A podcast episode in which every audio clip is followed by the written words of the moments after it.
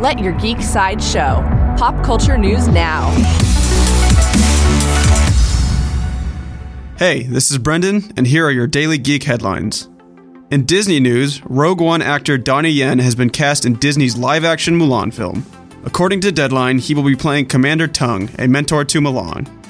This latest film in a series of live action Disney remakes is scheduled to open in theaters on March 27, 2020. In Star Trek news, comedian Tig Notaro is set to guest star in Star Trek Discovery for the show's second season. She is set to play Chief Engineer Denise Reno of the USS Hiawatha. No release date is set for the second season of Discovery, but the show is scheduled to begin filming this month. In movie sequel news, actress Charlize Theron has confirmed plans for a sequel to the 2017 action thriller Atomic Blonde. The film was an adaptation of the 2012 graphic novel The Coldest City, a tale of espionage in the time of the Cold War. There is no other information about Atomic Blonde 2 at this time.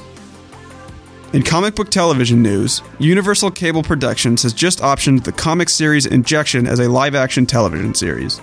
Injection tells the story of five highly specialized individuals who create a dangerous artificial intelligence by combining technology and magic. The series blends elements of science fiction with mythologies as well as British pop culture.